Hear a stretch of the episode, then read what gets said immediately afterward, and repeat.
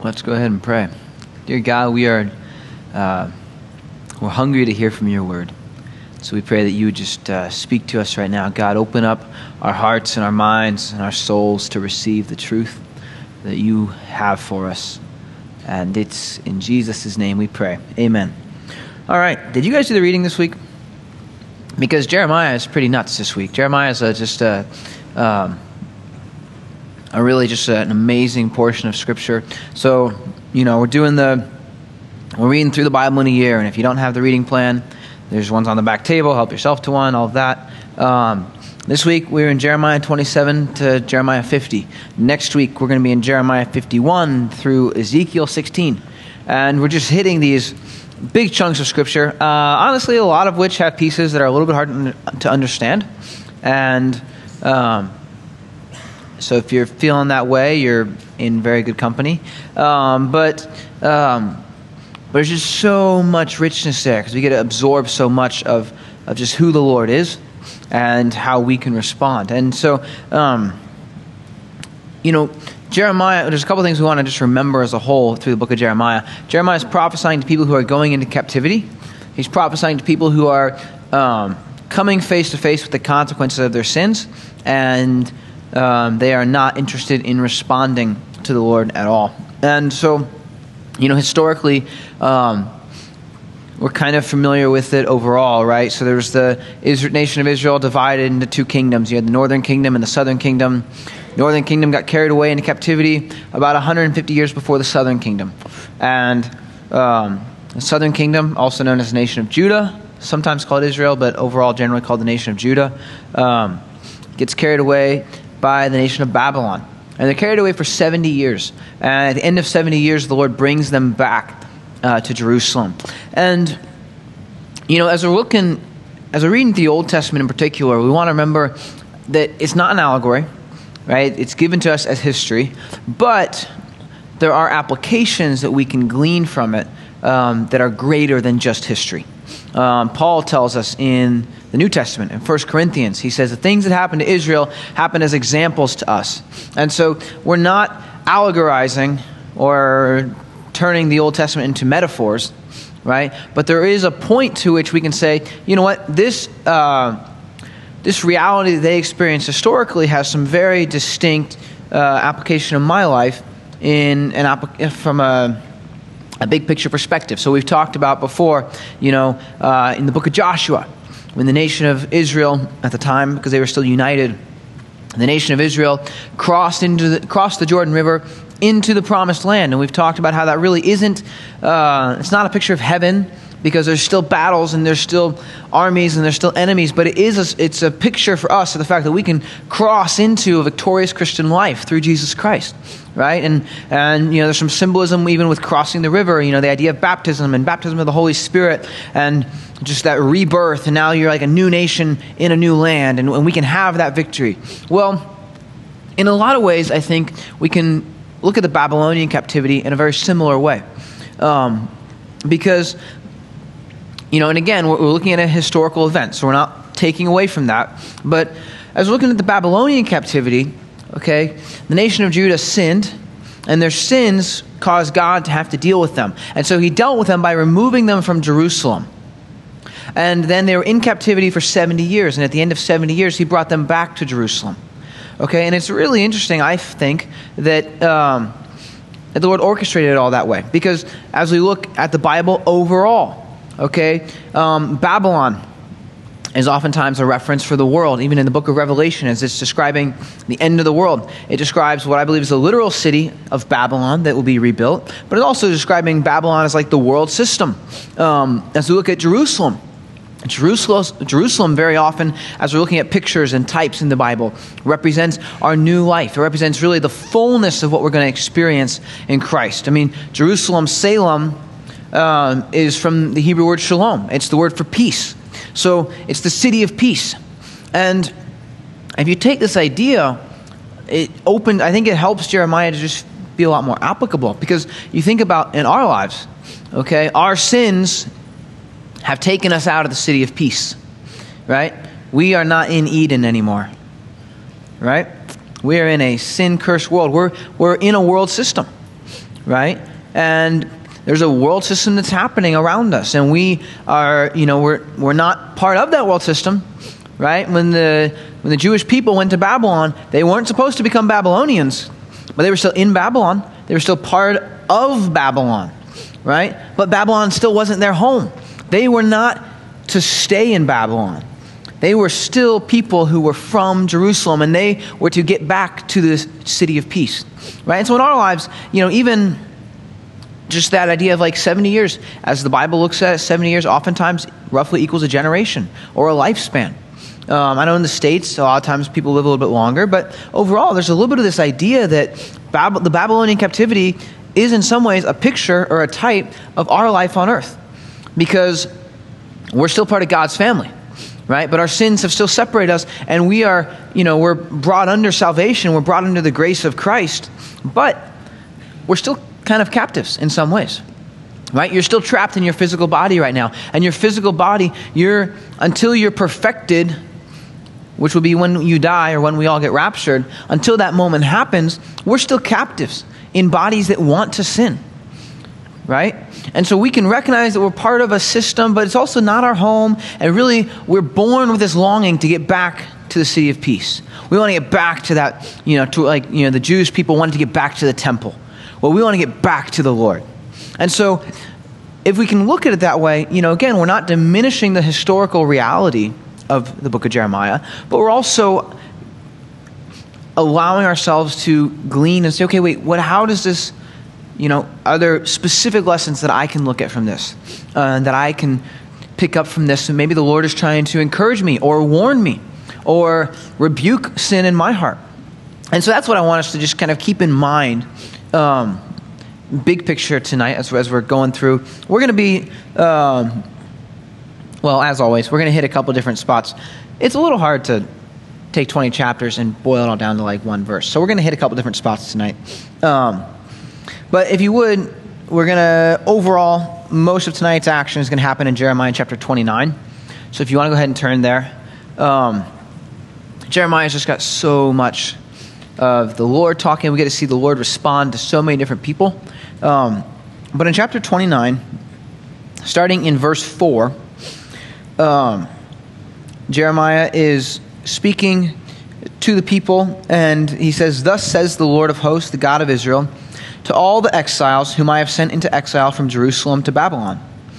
Build houses and live in them, and plant gardens and eat their produce. Take wives and become the father of sons and daughters, and take wives for your sons, and give your daughters to husbands, that they may bear sons and daughters, and multiply there and do not decrease. Seek the welfare of the city where I have sent you into exile, and pray to the Lord on its behalf, for in its welfare you will have welfare. So, interestingly, you know, the Israelites are going into captivity, but the Lord says, hey, I want you to have a fruitful captivity. And I want you to seek the welfare of the place where you're going. I do not want you to be conformed to where you are going, but I want you to seek the welfare. And I want you to be fruitful and multiply even in captivity. So, if we're understanding a little bit of this idea, okay, all of a sudden, our world right here has value. And that's important because sometimes you know, we can get into, you know, we're serving the Lord, we're worshiping the Lord, and all of a sudden this world can become the problem. Right? And don't get me wrong, there's a lot of problems in this world.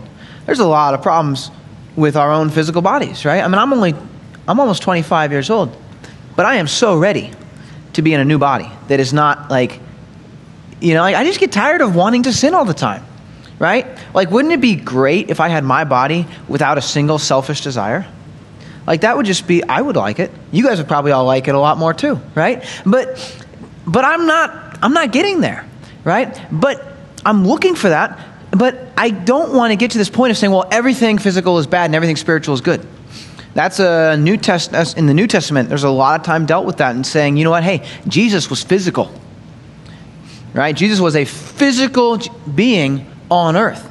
He was fully God and fully man. And so we can't lose sight of that. But while we're in this world system, we don't just, you know, throw up our hands and say, well, the whole world's, you know, going to burn anyways. What the heck? Who cares? We'll, we won't be here.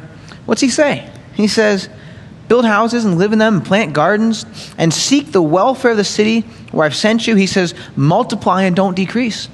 So if we are, and, he, and at the beginning, in verse 4, it says, This is from the Lord to all the exiles who are in exile from Jerusalem to Babylon.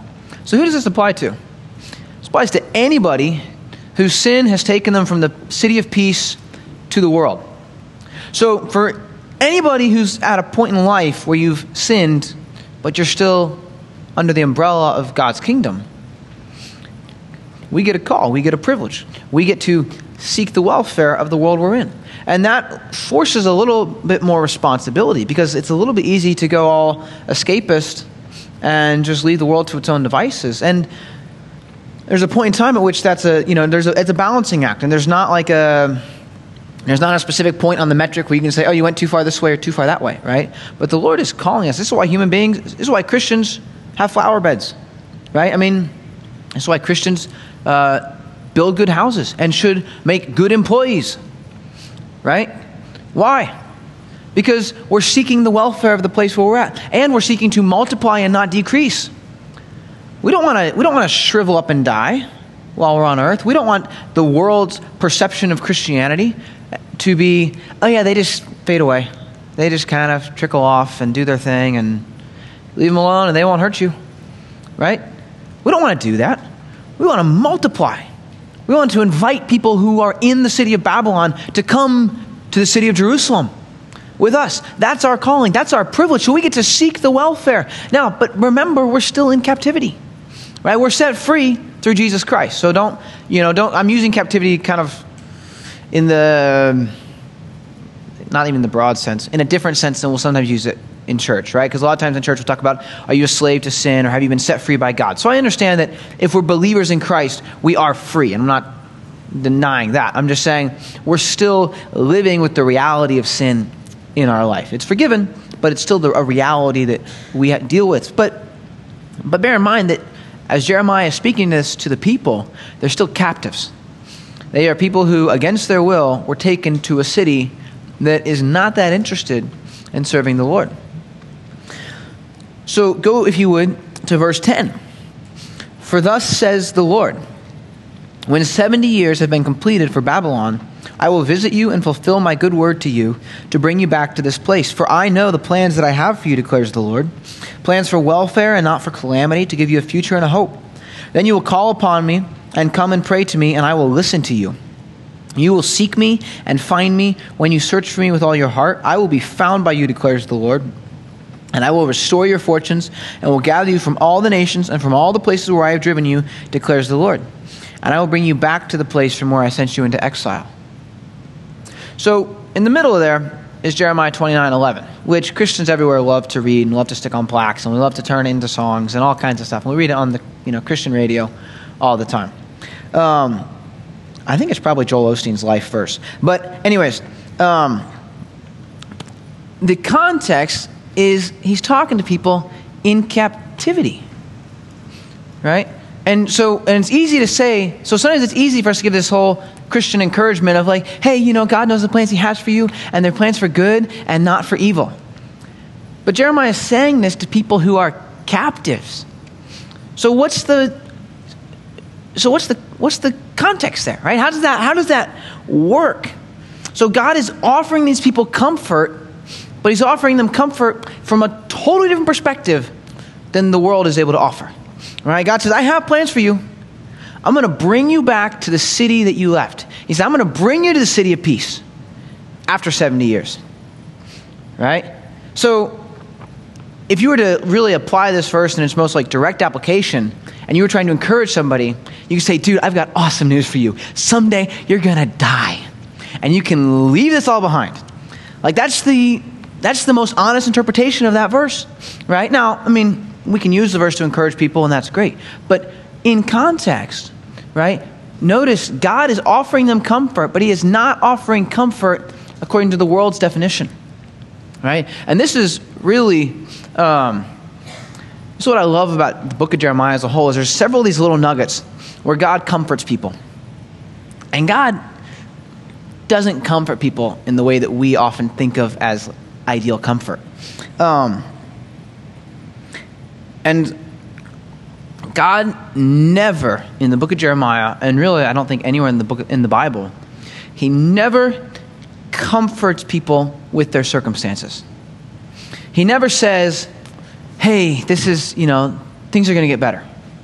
He, he actually, I don't think he ever says that. What he always does is he comforts people with himself. He says, hey, this is awful, but guess what? I'm God. Hey, this is awful. Guess what? I'm going to do something. Hey, this is awful. I'm going to move you somewhere or bring you somewhere or lead you somewhere, right? He never says, hey, things are just going to be better, right? And this is like, um, like our world is trying to tell us that if you just give it time, right, everything's going to be. Do you guys know the Piano Guys song, to Be Okay? Tangentially? It's like awful. It's like the lamest. It's it. The entire chorus is like four words, right? Everything's gonna be, gonna be, gonna be okay. A a a a a a a a a a a. And it's like, whoo, no, it's not, right? It's not gonna be okay, right? I mean, I'm sorry. That's stupid and it's wrong and it's false and it's just totally not true, right?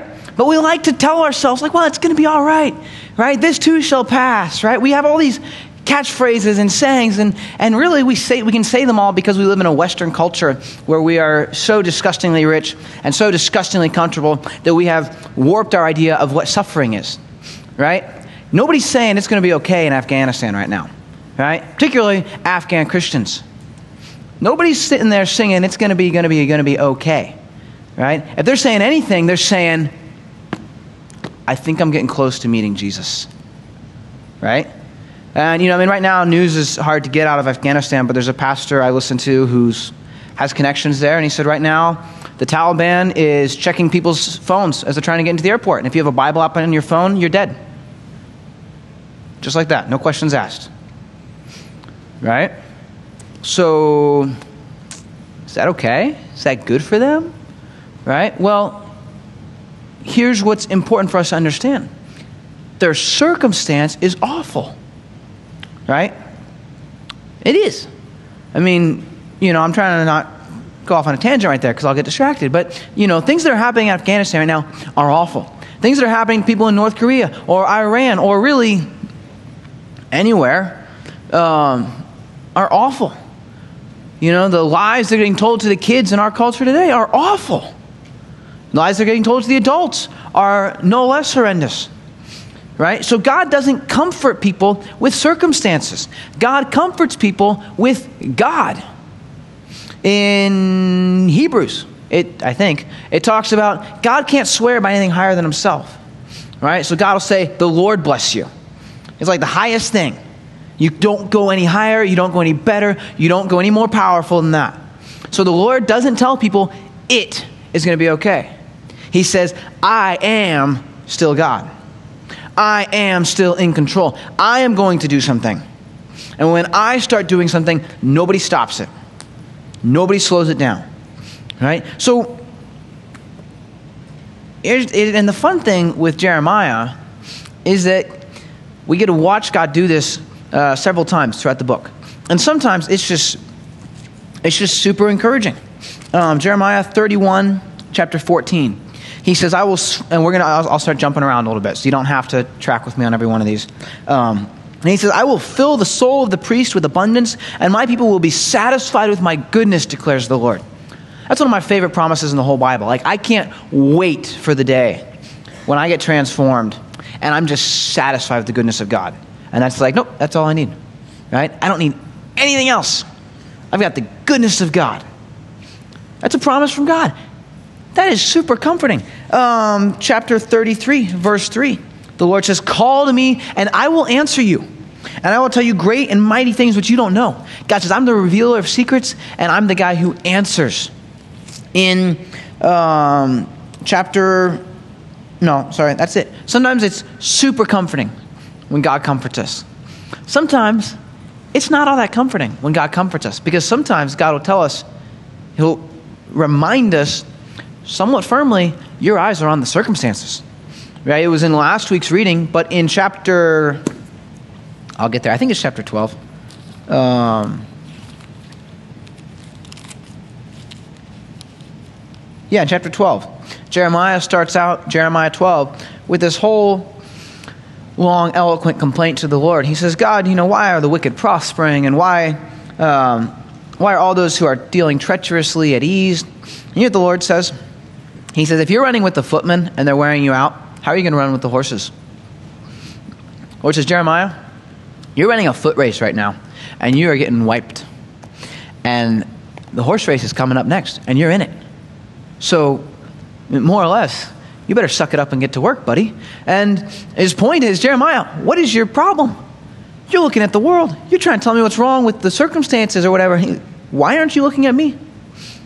Right? Um, in chapter 45 of Jeremiah, verse 2, Jeremiah has this, he's not a sidekick, but he's got a, a friend named Baruch. And um, in 45, verse 2, thus says the Lord, the God of Israel, to you, O Baruch. You said, Ah, woe is me, for the Lord has added sorrow to my pain. I'm weary with my groaning and have found no rest. Thus you are to say to him, and thus says the Lord Behold, what I have built I'm about to tear down, and what I have planted I'm about to uproot. That is the whole land. But you, are you seeking great things for yourself?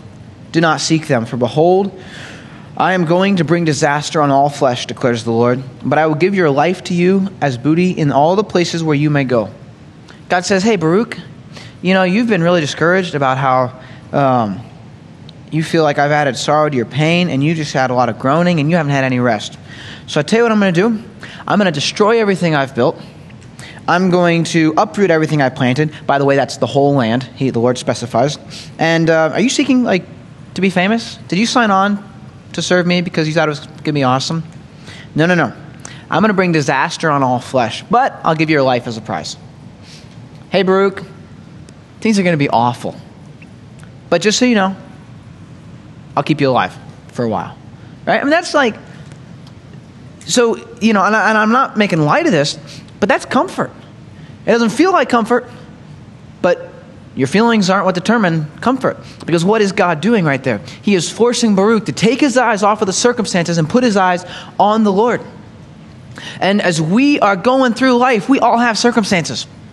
I love um, in the book of Philippians, chapter 1, Paul says, I want you guys to know that my circumstances have turned out for the furtherance of the gospel. And I love that he starts it out that way because he goes on to describe the fact that he's in prison. Right? But he starts off by saying, My circumstances have turned out for the furtherance of the gospel. And I like that because we all have circumstances. Right? Some of us have fun circumstances. Some of us have not so fun circumstances. Some of us have circumstances that come to married people. Some of us have circumstances that come to single people. Some of us have circumstances that come to people who uh, are in different stages, you know, um, financially or just all these different things. We all have circumstances. And the point is that they all can turn out for the furtherance of the gospel of Jesus Christ. We all have stuff going on. And that is not the point of life. We're all in Babylon. But Babylon is not home.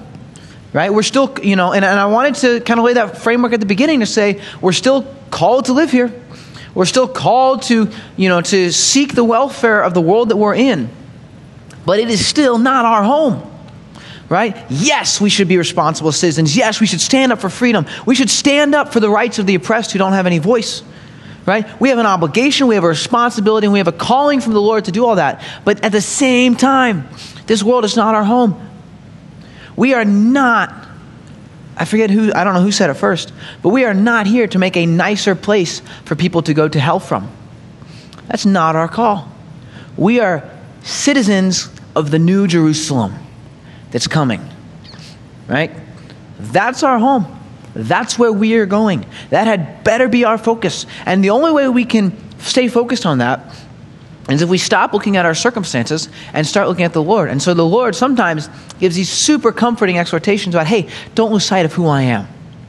Right? Don't forget that I'll satisfy you with my goodness. Call to me and I'll answer you and I'll show you things. But at the same time, He's the same God who I'll say, hey, you are focused on your circumstances, and that is wrong. You are focused on your circumstances, and that is just honestly stupid. Right? And so, in both of them, he is comforting us. So, in that vein, okay, flip over to Second Corinthians chapter 1. In 2 Corinthians chapter 1, Paul gives a little bit of a commentary on comfort. And we're not going to read all of chapter 1 because really the a huge chunk of it is on comfort, but uh, for tonight's purposes, we'll just kind of we'll hit a couple bullet points. But in verse 3 of chapter 1, he says, Blessed be the God and Father of our Lord Jesus Christ, the Father of mercies and God of all comfort, who comforts us in all our affliction, so that we will be able to comfort those who are in any affliction with the comfort with which we ourselves are comforted by God. Paul says, Hey, blessed be the Lord, because he comforts us in our affliction, so that we can comfort other people in their affliction.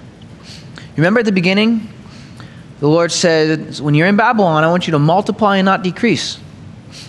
Paul says, My circumstances have turned out for the furtherance of the gospel. But then here he says, You know what? God is comforting us in all our affliction so that we can comfort other people in their affliction. Right? So I'm sure the Lord would give Paul really both sides of the comfort spectrum. You know, hey, Paul, don't forget who I am right? I'm the Alpha, I'm the Omega, I'm the beginning and the end. I'm the God who sees, I'm the God who heals, I'm the God who delivers, I'm the God who saved you, I chose you, I formed you, right? But there's also a side of, hey, Paul, are you obsessed over the fact that you're in prison? Because I don't care. Because I will use your circumstances for the furtherance of the gospel. But your circumstances are not what's going to define my ability to work, right? God was comforting Paul in Paul's affliction, and Paul is now at a point of maturity where he can say, you know what? The light bulb just went off. God is comforting me so that I can now be equipped to comfort others, so I can be a part of that process where we multiply and don't decrease. So we get to experience the comfort from God that is sometimes super encouraging and sometimes super direct. And as a result, we get to comfort others in life. And sometimes that means we get the privilege of being just as encouraging as we possibly can. Right? Hey, don't forget who God is. Don't forget how far He's brought you. Don't forget how far you've come. Sometimes it means, hey, shape up, stay in the game. Right? Do not lose focus on what matters. They are both equally important, but God gives us our circumstances.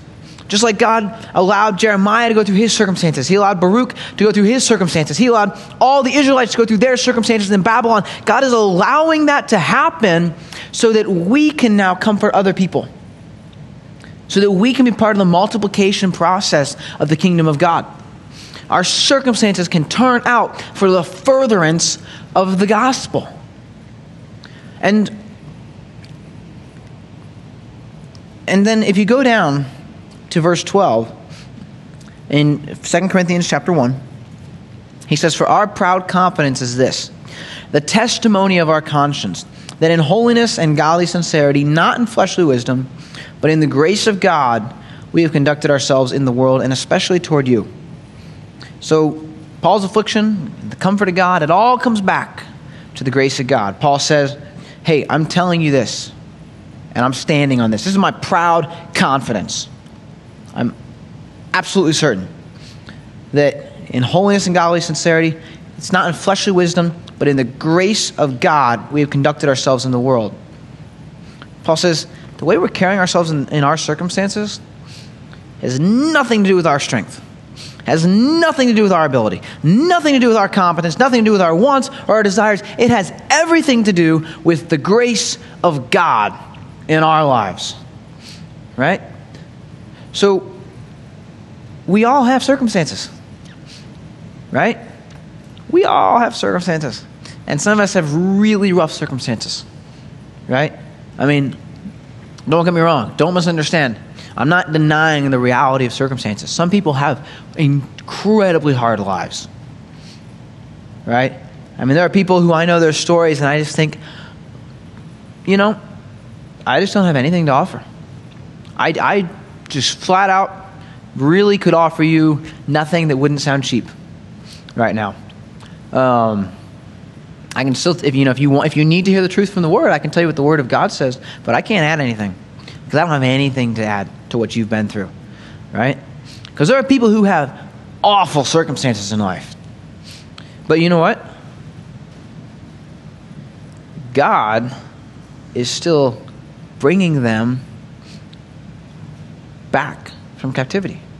God is still bringing us back from captivity. He's still doing this work in our hearts. So, along the way, as we have these circumstances, as we have just life, right, and all the junk that can sometimes come along with that, we are getting the privilege and the opportunity and the calling and the responsibility, the joy and the burden, right? It's all there together. We get it all, right? To just let God comfort us, let Him reorient our focus on Him and then as he does that, as we are now focused on Christ, and we're not focused on Babylon, but we're in Babylon, focused on Christ. Now we can say, hey, you know what? Dude, your circumstances are awful. But you know what? Your circumstances don't matter. Because there is a God who is so much bigger than your circumstances, who is so much bigger than your circumstances right? And it all comes back to the grace of God. So if you're going through circumstances, just stay focused on the God who's bigger than your circumstances, right? I mean, it's a, it's a famous story, but when Jesus was walking on the water and the disciples were in the boat, and Peter said, Hey, can I come out to you? Jesus said, Sure. Right? Peter was in the middle of a pretty intense circumstance. He was walking on water in a storm in the Sea of Galilee. Sea of Galilee um, has storms that make Lake Michigan look like a pond. Okay? Sea of Galilee is nasty when it storms. Um, and Peter's walking on the water. And then he says he noticed the wind and the rain, and he started to sink. Right? And, it, and it's an application that's been drawn by I don't know how many pastors, um, but it's still very true.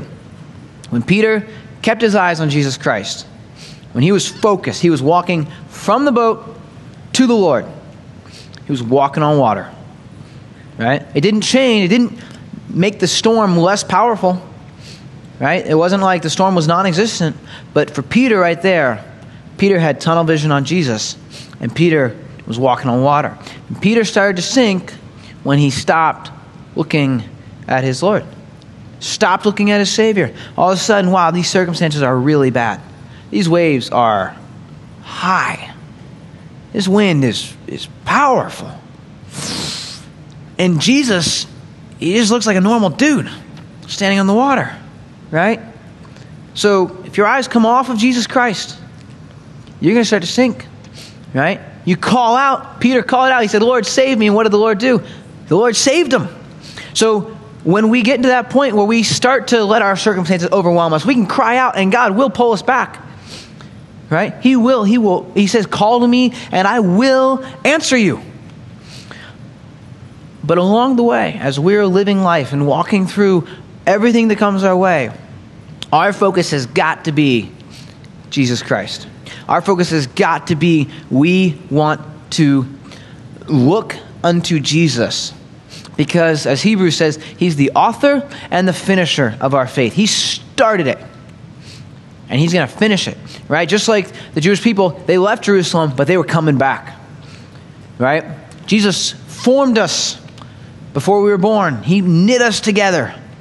And he so he started it. He did everything. He did everything. He brought us to him. He or you know, he saved us apart from everything we've ever done. He did all the work. And guess who's going to be faithful along the way, right? Uh, it's not going to be our fantastic works or our immaculate brilliance or our Western civilization. It's going to be Jesus Christ because he's the finisher right? He's a starter and he's a finisher. And so every circumstance has a beginning and an end. And Jesus Christ has no beginning and has no end. So, by very definition of his existence, he's greater than our circumstances. And so, we are all going to have circumstances. Life is going to be challenging in different ways, at different times, to different extents, or life might just be fun. Sometimes you have fun circumstances, and that's not a sin, okay? But no matter what your circumstances are, your calling is the same. And that for each one of us is to keep our eyes fixed on Jesus Christ, to be looking unto Jesus. So, God, we pray that you would fix our eyes. Don't let us get distracted. God, keep us from looking at the storms or even the good times or whatever that, that want to just pull our focus. God, I pray that you would uh, just stir us up. Help us to really be people who have a hunger for you. God, we don't want to we don't want to lose sight of that. We don't want to let this world drag us down. We don't want to let this world captivate our attention or our love. We want to keep all of our energy focused on you. So please have your way with us, God. Be glorified in our midst. Reveal yourself to us. Speak to us. Comfort us. Um, whether we need just that encouragement or that rebuke, comfort us, God. Fill us with your Holy Spirit. Guide us and lead us. Mold us, shape us, and have your way in our hearts and in our lives. And it's in the name of Jesus Christ, our King, that we pray. Amen.